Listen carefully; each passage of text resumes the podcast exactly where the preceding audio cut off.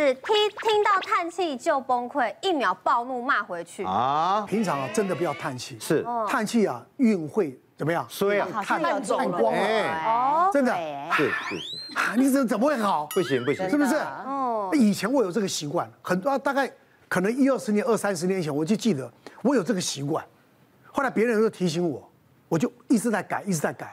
谁呢？啊，是我。对，哎，想起来了。怎么了？我还讲过你有没有？讲我。录影我也讲你啊。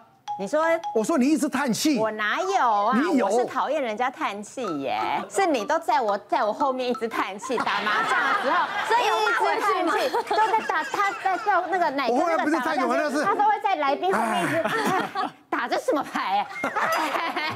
对，奶哥每次会这样，是不是他就是这样？但没有，不是奶哥，是因为我现在我就跟我妈妈住，然后我妈妈就是有这个坏习惯，她就是很喜欢叹气。真不好。叹气这个东西，你们就知道，叹气后面接的词一定都是不好的，因为你不会称赞一个人说，哎，雨柔啊。 你很漂亮，所以我们听了也不会开心。反正因为叹气通常后面就不会是接好听的词，这样子。像我妈就是这样子，有的时候我明早上起来想说哇，今天睡得好饱，好开心哦，一起来就听到我妈叹气说啊，睡到这么晚，我的整个立刻心情会很差。像之前有朋友来我家里，也是我朋友来呢，我妈就是跟他聊天说，哎呀，啊你现在在做什么啊？然后什么有没有买房子啊？那我朋友可能就说哦，他现在在哪里上班啊？有，最近刚买了房子。 这时候我妈就立刻叹了一口气，我就知道完蛋了，她要数落我了，所以我就先发脾气，然后当下我就跟我妈立刻吵起来，然后害我朋友非常的尴尬。然后这个东西叹气影响到我是我自己原本也不知道，直到有一次是大家一起开车出去玩，然后我们就一个朋友开车这样子，然后是有点塞车没有错，开车的朋友突然间就叹了一口气，然后我当下是立刻回他说你现在什么意思？ 然后他就吓到，他说怎么了吗？怎么了？你怎么了？然后我也愣住了，因为我现在我才发现，说我听到人家叹气，我就会想要回嘴，下意识。对，我被叹气这个东西影响到。那我现在出门的话，比如说有人叹气，我就要一直在心里告诉自己说，他不是我妈，他不是我妈，这是哪个？这是哪个？不能骂，不能骂，不然我就在想要回嘴。是，其实来讲，这个是真的，我觉得这是一大禁忌。嗯，我想。 就人不顺的时候，心情不好，当然就会叹气嘛。对，所以你要改变自己，让自己心情好。要让自己，你碰到啊天塌下的事情，都过得去的啦。那像我有一个患者是这样，她是30多岁，她是国中的老师哦。她回到家，因为她是女老师，她在学校是教辅导的啊，教童军的，都跟同事相处得很好，跟学生相处得很好，觉得自己的工作都很 OK。可回到家就一直想要生气。 老公讲一句话，她就顶他，就生气。老公只讲说老婆下班了，她就说啊，不然先上班了。就是火药，就什么东西就觉得老婆最近怎么一直要什么事都要那个点都要找她来生气。是啊，他老婆说哎，他自己也觉得自己不对劲，怎么最近一直生气起来？好吧，那我去运动，就像刚刚我们身心科医讲，我去运动，他去爬山。有人就说爬山可以找到答案嘛，对。他一爬山觉得说。 没有心情好，反而很喘。他奇怪，以前心脏功能没那么差，我们现在爬山心情没有放松，觉得反而爬一爬就好喘、好喘、好累、好累，就决定来做检查。那我就看一看他，问一问他的症状。问他说：“哎，你这个症状好像不单纯只是说你的情绪管控不好哦，因为他提到说他最近还会心悸，莫名其妙觉得心跳跳得很慌，蹦蹦蹦蹦蹦。我们就会想到说会不会是甲状腺功能？对，就帮他抽个血检查。那抽血检查起来，果然他就是。” 我们有一个叫做游离性甲状腺素，一般人大概就1点多到3点多，他验起来将近快20啊，就甲状腺毒症很高，我们叫做用自体免疫的叫甲状腺，就是葛瑞夫氏症候群，就是他自己产生很多抗体，一刺激就分泌很多甲状腺素，就一直有甲状腺亢进的症状。那在学校因为是一个专业的表现，所以他都压抑住了，他就对同学对老师都很好，回到家就大爆发，一个点就让他觉得很烦躁、很生气起来，就控制不了。那其实这些人还会有一些症状，像心悸、手会抖。 体重会下降，有人会拉肚子，有人会掉头发，失眠啦，会焦躁啦，会拉肚子啦，会体重减轻，他都没有，他就是一个心悸跟情绪不稳定。那其实还蛮好控制，就是我们只要给他药，大概1、2个礼拜之后，把他的甲亢的症状压下来之后，他觉得就平顺很多了。所以有些问题是身不由己啦，可以去跟医生讨论看看，我到底最近怎么了，我就跟身心科医师在做。这个东西真的很重要。我一个病人曾经失眠来找我，那我一看他心跳140。 然后就觉得这个应该跟甲状腺有关系，一检查治疗之后他就失眠就好了。那如果你没有去检查出来，可能要吃很久的安眠药都没有用。身体有状况，这可以从一些情绪上可以反映出来。那如果像身体好好的，那讲话那么冲的，真的会气死人的，对不对？哎，你回来，要不然呢？哎，要是碰到这种夫妻、这种情侣哦，说怎么生活在一起啊？那身体健康，我想那真的没办法相处，是不是？好，这个家属成员之间互动不良哈，这个引起冲突，然后。 跑来气到挂急诊的，其实不在少数啊，气到挂急诊，因为你气到挂急诊，那个症状表现也五花八门。是，我还记得很清楚，有两个个案很类似，都是一个老太太啊，就是妈妈被儿子带来，儿子看起来很孝顺啊，妈妈就看起来就是那种整个木僵啊，就是不讲话，然后人整个也不有反应，讲话就很急促。嗯，检查一来血压哇200多。 然后总要问诊嘛，刚刚发生什么事嘛，对不对？而且支支吾吾讲不清楚，问老太太，你去叫她没有反应，给她掐一下、捏一下，给她疼痛刺激，眉头又好像皱一下，又不讲话。嗯，就后来怎么血压这么高嘛，对不对？好，那我们就先开一个这个血管扩张的舌下含定，先喊，先让血压降一下。降一下之后，问这儿子说，反正到底刚刚妈妈之前是正常，突然间变这样子吗？他说没有，刚刚就是跟我太太、跟媳妇在吵架。哦，啊，为什么吵架？说就是为了小事。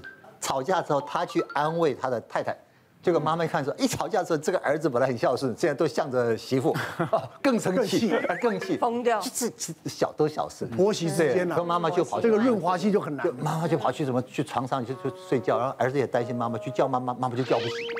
像这种叫不醒，有时候可能真的血压很高，发生意外也不一定，啊，有些坦白讲。 真的就是些情绪反应。那这种我们走，好吧，休息个20分钟，血压慢慢降下来，跟儿子讨论讨论，儿子跟妈妈稍微做这个柔情攻势一下，妈妈就把眼睛张开，哎，张开之后就慢慢好了。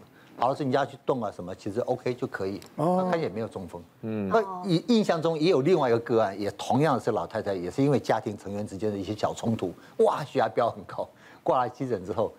家属讲得很清楚，刚刚就是谁跟谁吵架，怎么，妈妈也很生气，什么爸爸跟妈妈吵，什么姐姐跟哥哥吵，全家都吵成一团，妈妈就血压飙高，就开始不舒服。所以一开始这种病史，你以为它也是一个情绪反应，嗯，可是你给他降点血压，哎，奇怪，怎么都没有改善。你去给他掐，你去给他疼痛刺激，稍微掐大力一点，哎，奇怪，怎么只有右边的手会上来去拨你的手，左边就上来比较差一点，嗯，因为他不跟你配合的时候，其实你很难做一个非常详细的评估，评估啊，怎么办？就做电脑断层，好，电脑断层做回来之后，看起来没什么太异状，但是慢慢时间拉长一点，他就发现果然他的左边的手就真的是力量比右边差，那其实他就是一个或许一个血压增高的过程里面，他其实产生一些脑血管病变。人家讲说气到撅过去。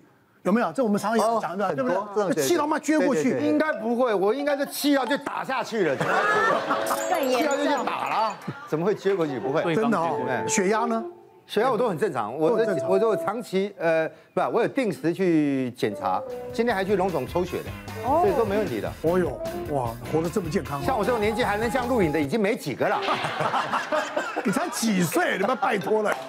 乃哥讲的晕厥啊，晕厥是啊，对，你在。 过于激烈一个情绪反应，造成个心跳、呼吸、血压的变化，有些就昏过去了，叫晕厥。我跟你讲嘛，我上次我跟他唐先生那个事情，哎，我跟你讲啊，我都自己都吓到了，真的假的？我真不骗你。后来我那天晚上就那天气嘛，然后就很不舒服，我就去医院挂急诊，不是挂急诊，就赶快去验。是，我跟你讲，我血压到180。 知道是气的哦，知道是气的，然后就你知道，所以生气哦，真的很不好，就是突然来的，是，你知道吗？他不是有突然来有酝酿什么那个就不会，突然的东西其实最可怕，对，对不对？对，好，哎，跟大家分享一下啊。过了。我们再来看下一个，好，工作上零容忍电访对新人翻脸。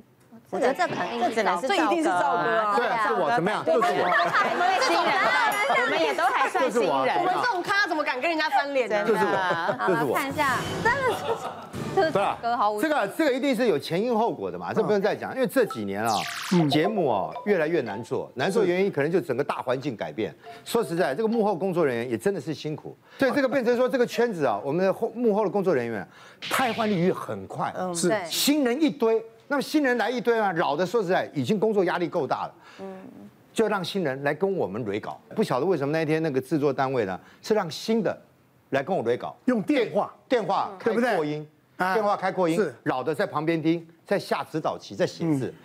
新人第一个问我就说，很客气了，赵哥你好，不好意思啊，这个时间耽误你，可以方便跟你捋一下稿吗？耽误你的时间。通常捋稿不会这样讲话，这样子讲话这是新人，所以我第一句的反应就问他，你来工作多久了？我只做1个礼拜，我就故意讲一句话，你确定你能做满1个月吗？哇，你1个礼拜要跟我捋稿，那捋什么？那就捋吧。嗯，他就说，是这样子，我想请问一下，你是什么时候进演艺圈这一行？他不这样讲还好，这一行我火。你快去 Google 一下，你不做一下功课。所以我他说哦，对不起，不好意思，不好意思，他就的时候，旁边的老的就在写字的声音啊，写要问下一题的声音的，那个就很清楚。他说哦，那没关系，那请问一下，你做这一行有没有遇到什么快乐的事情？很快乐了我他妈天天快乐，你要在我讲哪个快乐的事？对不对？这么瞎嘛！我就讲了，我说你确定还要再蕊吗？我说你要不要去搞清楚再来跟我蕊？你就听到他就不讲话，你就听到旁边有那个铅笔在写字的声音是吧？他最后就讲，好，我整理一下，我再打电话给你。哇，哦，那就知道旁边的人老的一直叫他蕊不下去了。3个小时以后，我的电话又响。